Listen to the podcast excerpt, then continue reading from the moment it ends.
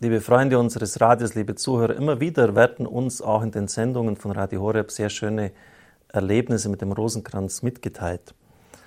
Jemand erzählte von einer Nachbarin, die einer Freikirche angehört, also wo man den Rosenkranz jetzt nicht betet.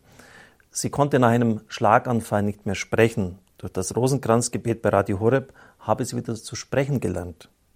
Beten wir deshalb nicht nur für unsere Nächsten, sondern laden wir ihn auch zum Mitbeten ein damit er an den Gnaden teilhaben kann, die uns durch das Gebet des Rosenkranzes vermittelt werden. Eine Hörerin hat sogar berichtet, dass sie in einer einzigen Nacht bekehrt worden ist. Und natürlich ist Bekehrung immer auch ein Prozess, das geht nicht so von heute auf morgen. In diesem Prozess des Erwachens und der Umwandlung schreibt sie, teilt sie uns mit, dass das Gebet ihrer Mutter ganz entscheidend war. Es hat sie gerettet. Nach weiteren 15 Jahren verstarb meine Mutter. Am Todestag, dem 27. August, wurde abends der Gottesdienst gefeiert. Unsere Familie besuchte diesen und der Priester begann die Heilige Messe mit den folgenden Worten. Das Gebet der Mutter hat den Sohn gerettet. Wir feiern heute den Tag der heiligen Monika. Sie ist die Mutter des heiligen Augustinus, dessen Gedächtnis die Kirche morgen feiert. Neben mir in der Bank sitzt mein Vater, sein Name ist Augustin. Die Gebete meiner Eltern waren der Rosenkranz und die Gebete der heiligen Birgitta von Schweden. Ich bin sicher, dass diese Gebete mir die Gnade der Umkehr geschenkt haben.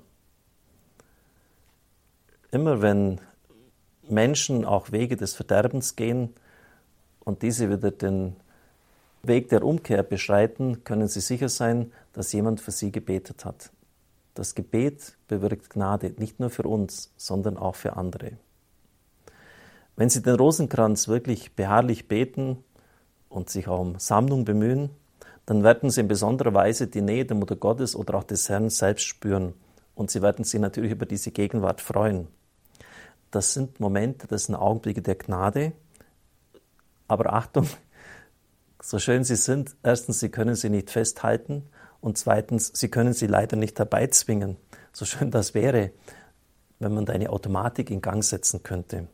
Aber es gibt diese Augenblicke, wo das Herz zum Herz spricht, wie er schon Augustinus genannt hat.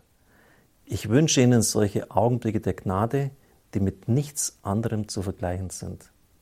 Alles Gute.